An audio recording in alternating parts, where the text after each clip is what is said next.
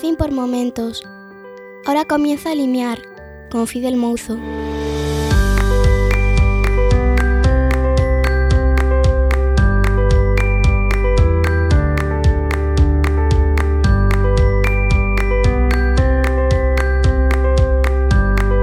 Como has podido comprobar, tengo una voz nasal flipante.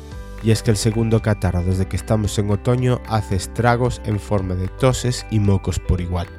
Hoy es día 17 de noviembre, domingo, y me ha encantado estar aquí, en tu casa, pero con el tiempo que hace ahí fuera y el resfriado, lo que me apetece ahora es llegar a casa, igual hacer alguna castaña, meterme en el sofá con mi familia, manta y ver una película juntos. Así que me voy, que hay que saber llegar, pero también marcharse, y el camino de regreso aún hay que hacerlo. Y estando aquí despidiéndonos en la puerta de tu casa, en tu limiar, me estoy acordando de que hace poco mis padres se han mudado, hacia el final de la primavera, principios del verano, que tampoco sería capaz de concretarte mucho la fecha, que así estamos de bien con la cabeza constipada. Y la verdad no soy todavía consciente de lo que ha significado eso para sus vidas, y un poquito también para la mía. Hace unos 35 años que vivían en el mismo piso, y en uno de los días en los que estuve, entre otros con mi hermano, mi cuñado y mi sobrino de nueve años, echando una mano para hacer la mudanza, resultó que sin saberlo y sin caer en ello, fue el último día en aquella casa que nos vio crecer, a mi hermano, mi hermana y yo, desde que teníamos unos ocho o nueve años nosotros y ella unos cinco o seis. Reflexionando a posteriori, me he dado cuenta, en uno de estos momentos filosóficos que nos dan de vez en cuando, lo poco conscientes que somos del momento, y sí conscientes del conjunto de momentos que vivimos como un todo. Piensa un poco en ahora, justo ahora, en el momento en el que te hablo, en el momento en que me escuchas. Ya está, no se va a repetir más. Quizá alguno similar, quizá alguno parecido, pero no este mismo instante. En ese momento, en el de la mudanza que te estaba contando, ese era un momento de agobios, prisas, sudores recogiendo cajas, bajando muebles, preguntando si esta caja hay que bajarla ya o pidiendo ayuda para llevar ese sofá a la camioneta del traslado, igual ese sofá que no es de color malva. Yo no me detenía, no me paraba a pensar, no era el momento.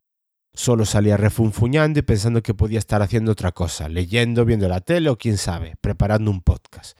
Y en vez de eso estábamos sacando adelante lo último que nos quedaba de ese trabajo, de esa ayuda a mis padres que echábamos mi hermano, mi cuñado y mi sobrino, que bajaba alguna bolsita y le hacía ilusión estar entre nosotros. Pero no de que en ese mismo momento estaba saliendo por la puerta todo lo inerte, todo lo mueble que estaba dentro de la casa en la que vivieron mis padres los últimos treinta y cinco años, y de los años que viví allí con mis hermanos, desde mis más o menos siete u ocho años hasta mis veintiséis, como te decía antes acojonante. Qué forma de dejar atrás a nuestras espaldas un lugar en la que se nos ha educado, se nos ha formado, se nos ha querido. Un lugar que te da la seguridad vital de encontrarte a salvo, cubriendo la necesidad primaria de resguardo en la guarida, en la cueva, y con la tranquilidad de sentirte querido por los tuyos. ¿Y qué provocaron las prisas y las necesidades del día a día? Hacer que una mudanza, que era algo más que eso, se tenga que hacer con premura porque hay que hacer otras cosas, apurando porque se hace tarde y corriendo porque luego hay que ponerse a otra cosa, mariposa. No mirando atrás y no pensando mínimamente lo que estás dejando a tus espaldas en ese mismo momento. Ni siquiera el día que me marché de allí cuando me independicé para irme con Patria e iniciar una vida juntos como lo hicieron mis padres en su momento fui consciente de esto. Y mira que me costó y sufrí, lo mismo que le pasó a ella con los suyos, quizá porque sabía que podía volver a mi casa, a la casa en la que vivían mis padres, las veces que quisiera. Bajé con una última caja sin mirar atrás, y no pude, no supe, no recordé dedicar ni un solo pensamiento a ese instante, porque había prisa por acabar. Solo ahora, a posteriori y reflexionando contigo. Igual un día de estos debería hacerlo con mi madre y mi padre aunque si lo pienso con total frialdad, o con cierta calidez, que muchas veces las palabras es difícil escogerlas cuando lo que quieres es expresar sentimientos. me alegro que esas sensaciones que tuve mientras te las cuento, las tendré mientras pueda ver a mis padres, estén en el lugar donde estén. Depende mucho más de ellos que del lugar donde se encuentren. Pero aún así. No hice esa pausa ni miré atrás bajando esa última caja, y sé que ya no volveré a aquella casa, porque ahora vive allí una desconocida o un desconocido haciendo del cuarto de mis padres, de mi cuarto, de nuestra cocina, su hogar. Su hogar. Hace poco discutí amigablemente en privado con José María Cortés y Shade, un compañero que tengo en el magazine por momentos, red de podcasting, con sus podcasts Ciudadano Electrónico o cápsulas en las que habla mucho de estos temas y hace estas reflexiones, y me decía que si yo era algo así como el Obélix de la nostalgia, porque decía que era lo que muchas veces transmitía en mis podcasts. ¿Y por qué no? De hecho, tenemos una conversación pendiente sobre el particular. Y mira, yo no niego esa nostalgia. Pero no lo hago para regodearme, revolcarme en su lodo. No busco en la nostalgia un llanto o una angustia. Igual sí un pelín de agarrotamiento en la garganta. ¿Por qué no? Pero fundamentalmente busco un peldaño más en el que oparme para seguir subiendo. Porque lo que vamos dejando atrás es lo que nos va llevando hacia adelante o hacia arriba.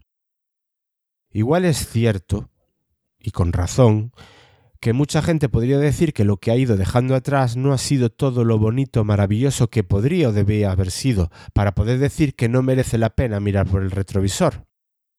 Cierto. Hasta lo apoyo. Hay cosas que son mejor olvidar. Pero son esos los peldaños que antes te decía los que están marcando el camino hacia adelante, ya sea para apoyarte o empujando de mala manera hacia adelante. Cada uno debe usar esos recuerdos como le sirvan, para saber de dónde vienes, para saber dónde estás, aunque sufras la incerteza de hacia dónde te llevarán. Fíjate que a mí estas cosas en las que pienso muchas veces me sirven para agarrarme cuando vienen maldadas. Y nunca me quedo donde estoy. Siempre más. Siempre me sirve para impulsar la pierna al siguiente escalón. Aunque de verdad estoy convencido de que un descansito un descansillo, una entreplanta entre escaleras nunca viene mal, como este en el que estamos charlando ahora, y echar un vistazo hacia abajo para ver de dónde venimos creo que no está nada mal, por todo lo que dejamos al paso. Y me voy, que estos limiares en los que me enrollo filosofando se van haciendo cada vez más esporádicos e igual te estoy importunando de más o haciéndote sentir incómoda. Venga, bajo. Hasta la próxima.